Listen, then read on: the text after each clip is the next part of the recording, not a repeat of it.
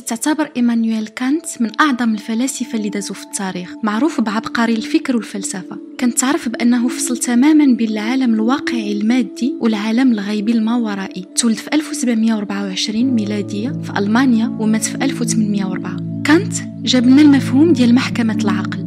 وكان تيقول أننا خاصنا نحكموا على الأشياء عن طريق هذه المحكمة وأن الأخلاق هما خاصنا ندوزوهم منها من خلال بعض الطرق النقدية اللي جاب لنا في الفلسفة ديالو. في هذه المحكمة كانت تيقول أن العقل هو القاضي. تيقول كذلك أن خاصنا نعرفه ولكن قبل ما نعرفه خاصنا بعدا نعرفه شنو اللي بالاستطاعة ديالنا أننا نعرفه هذا هو الهدف ديال محكمة العقل. هو نعرفوا لاياش يقدر العقل أنه يوصل. قبل ما نبداو نقلبوا على شنو غادي نعرفوا. عموما تنعتبر أن الأخلاق هي مجموعة ديال القواعد اللي تتفصل بين الصحيح من الخطأ الخير والشر اللي تتكون جاية من العالم الخارجي اللي محيط بنا. بحيث أن هذه المجموعة ديال القواعد تجي مثلا من طرف القانون الثقافة التربية والمجتمع. تكونوا قوانين اللي تتلزموا علينا من العالم المحيط بنا. هي فاش تنقولوا هذه صحيحة وهذه غلطة؟ هذه نقدروا نديروها وهذه ما نقدروش. كما نقدروا نعتبروا كذلك أن الأخلاق جاينا من الداخل ديالنا. هي فاش تنعطيوها السمية ديال الضمير الأخلاقي. هاد الضمير الأخلاقي تيرجع التصرفات والأخلاق اللي درناهم لداخل ديالنا باش نفكروا فيهم. هي فاش تنتسائلوا واش هاد الفعل اللي قمنا به صحيح ولا خطأ واش تيصب في النهر ديال الشر ولا الخير. شنو اللي تيشكل هاد الضمير الأخلاقي؟ واش شي حاجة اللي هي تتنبع ومتواجدة فطريا في الداخل ديالنا ولا غتكون شي حاجة اللي جايانا من المحيط الخارجي اللي تتحول إلى ضمير أخلاقي داخلي. شنو هو المنبع ديال هاد الضمير؟ تلقاو في مجالات متعددة سواء في الفلسفة أو علم النفس والاجتماع مفكرين اللي تيقولوا أنه تيتم الحصول على الأخلاق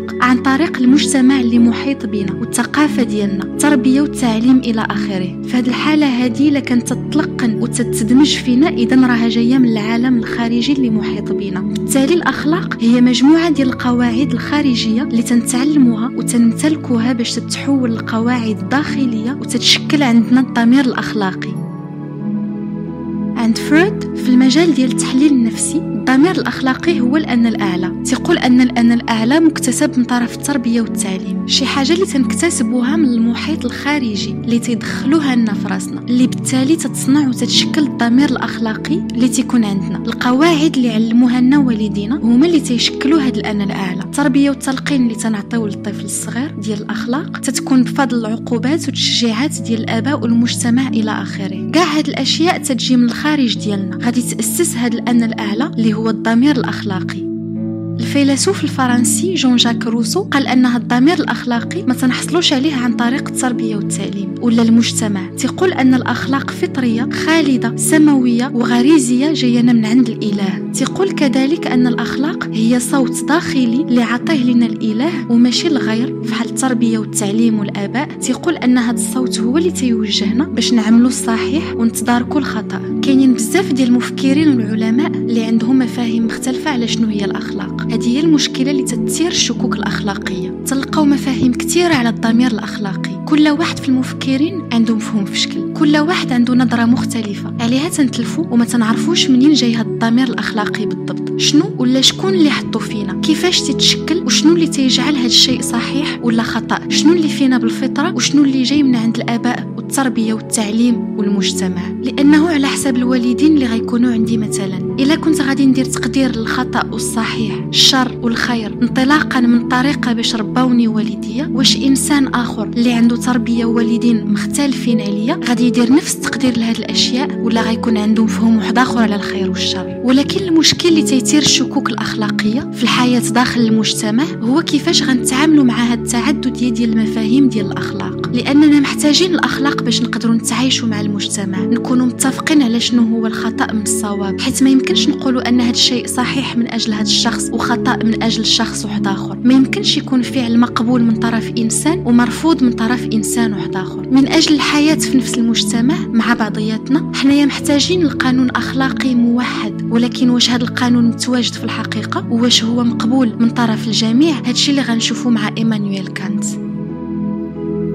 كانت تقول أن الأخلاق ملقنة وفطرية في نفس الوقت. تتفق مع فرويد في الجانب ديال التلقين وتقول أن الضمير الأخلاقي تتكون عن طريق التربية والتعليم والمجتمع إلى آخره ولكن في نفس الوقت تقول أن فاش تنوصلوا لسن الرشد تيولي أي واحد قادر يفكر بوحده ويستعمل العقل ديالو والمنطق اللي عنده اللي كلنا تنملكوه بفضل الوعي اللي عندنا كبشر. تقول كذلك أن أي واحد استعمل المنطق ديالو وطرح على راسو تساؤلات ديال شنو هي الأخلاق. شنو هو الصحيح من الخطأ؟ الخير من الشر. إذا يقدر يلقى المعايير والمبادئ الأخلاقية العامة اللي تتكون مشتركة من طرف الجميع اللي غنقدروا كاملين نلقاوها فينا اللي غتكون صالحة لكل شخص عامة واللي كذلك غادي تحدد الصحيح المشترك والخير الموحد. على هذا الشيء كان تيعتبر الضمير الأخلاقي حاجة فطرية لأنه تيقول أن عندنا الداخل ديالنا هاد المعايير الأخلاقية العالمية واللي تتكون في نفس الوقت ملقنة عن طريق التربية والتعليم. فاش كنا صغار قبل ما نوصلوا لسن الرشد. إذا عند كانت الأخلاق ماشي غير ملقنة وماشي غير فطرية ولكن تتكون بالمعنى اللي عطاها هو بديهية وناتجة من المنطق الوحيد اللي كاين اللي هو عام فطري وضروري. هنا غادي نوضحوا المفهوم ديال المنطق العام. الأخلاق تتكون عامة فاش تتكون المعايير الأخلاقية حتى هي عامة بمعنى فاش تتكون صالحة ومتواجدة عند الجميع لأننا كلنا قادرين نلقاوها في العقل ديالنا فاش تنوصلوا لسن الرشد. الأخلاق تتكون فطرية فاش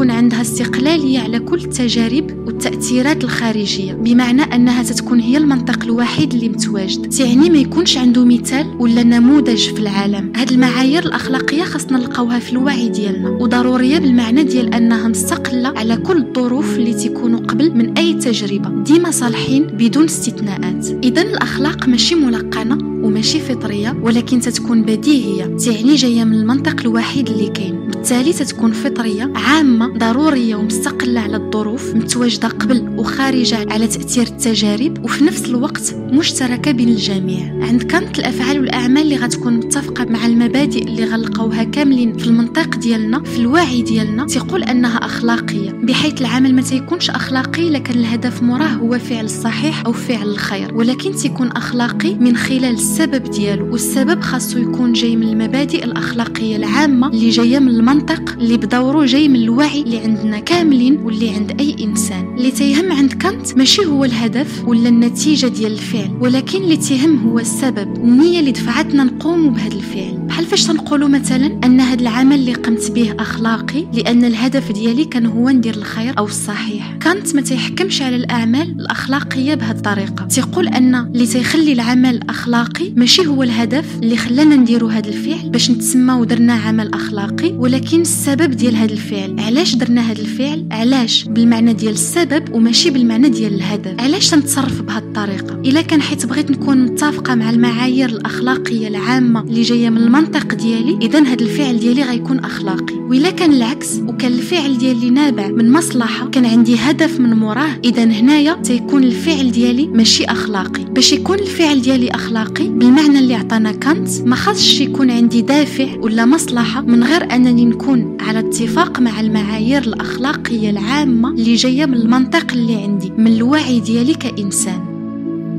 شنو هي هاد المبادئ والمعايير الأخلاقية العامة اللي كانت تقول أن خاصنا نكونوا متفقين معها هاد المبادئ كانت تسميهم الصيغ الثلاث ديال الضرورة الحتمية. كيفاش زعما؟ الضرورة الحتمية هي قانون أخلاقي ضروري لأي إنسان عنده منطق يقدر يلقاه في الوعي ديالو. أول صيغة ديال هاد الضرورة الحتمية هي المبدأ ديال العامة. كانت تقول تصرف ديما بطريقة اللي غادي تقبلها أنها تكون قانون عام. باش نتبعوا هذا المبدأ خاصنا نتسائلوا ديما واش كل شيء تتصرف بنفس الطريقة باش تنتصرفوا لا ياش هذا الفعل اللي درنا غيأدي وغيوصل؟ نتسائلوا واش مسموح وما كاينش مشكل أن الجميع يتصرفوا بنفس الطريقة. إلا كانت الإجابة هي نعم إذا التصرف غيكون أخلاقي. ولكن إلا قلت لا ماشي من الأفضل كل شيء يتصرف بحالي أنا تندير هكا غير بدافع الظروف إلى آخره. إذا هنايا كنت يقول أن العمل ديالي غير أخلاقي. الحاجة الوحيدة اللي تجعل من العمل ديالي أنه يكون يكون أخلاقي هو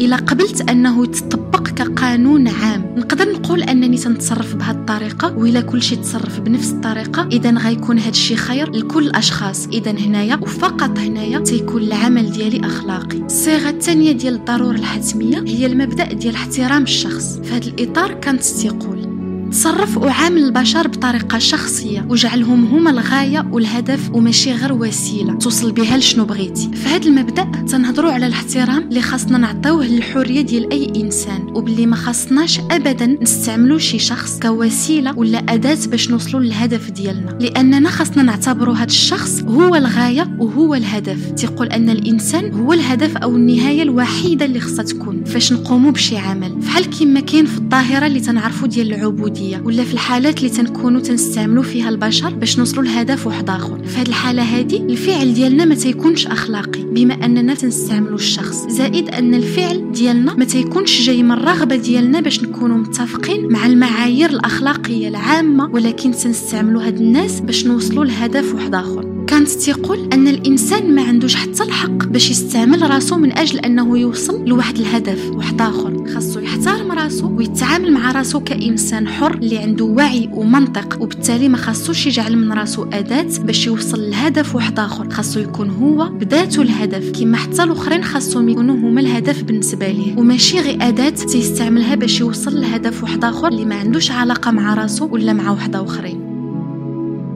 الصيغة الثالثة ديال الضرورة الحتمية هي مبدأ الاستقلال. تيقولنا كانت تصرف ديما وكأنك تتشرع وتتصنع القانون في جمهورية ديال الرغبات الحرة المنطقية. بمعنى أنه خاصنا نلقاو بوحدنا داخل الوعي ديالنا القانون الأخلاقي العامي وهذا المنطق اللي خاصنا نتبعو خاصو يكون من أجلنا ومن أجل الآخرين. هاد الصيغة الثالثة اللي عطانا كانت تتشمل الصيغة الأولى والثانية في نفس الوقت. وإلا احترمنا هاد الصيغ بالثلاثة هاد المعايير بالثلاثة إذا العمل ديالنا غيكون عمل أخلاقي. تنشوفوا بوضوح مع كانت أن أي واحد تيكون قادر أنه يلقى القوانين الأخلاقية العامة تكفي أنه يقلب في الوعي ديالو. إلا كنت في الأعمال اللي تنقوم بها تنخدم بهاد المعايير فالعمل ديالي غيكون أخلاقي. وإلا كان مورا العمل ديالي مخبي شي هدف ولا مصلحة شي حاجة وحدة أخرى اللي ما تتنطبقش عليها هاد المعايير بالثلاثة اذا العمل ديالي على حساب كانت ماشي أخلاقي. ولكن بالرغم من هاد المعايير كانت تقول أن الإنسان تبقى حر في تصرفاته وعنده كامل الحريه باش أنه يخدم بهاد المعايير ولا لا. تعني أنه إلا قرر شي واحد باش ما يديرش وما يخدمش بهاد المعايير الأخلاقية أو إلا قرر أنه ما يديرش عمل أخلاقي فهاد الشيء تيدخل في الحرية ديالو. هنايا كانت تيقولنا بكل بساطة أن خاصنا غير نقدروا إلا كان واجب أخلاقي اذا راه ما غيكونش صعيب علينا نديروه. إلا بغينا نكونوا متفقين مع هاد المعايير والمبادئ الأخلاقية العامة الضرورية هاد الشيء غيكون ممكن وباستطاعتنا نديروه. ولكن إلا ما بغيناش ما كاين حتى شي ضرورة تتحتم علينا نديروه. واخا هو سمى هاد المفهوم ضرورية الحتمية تيقول أن عندنا كامل الحق ما نديروش بهم إلا كانت هذه هي الرغبة ديالنا.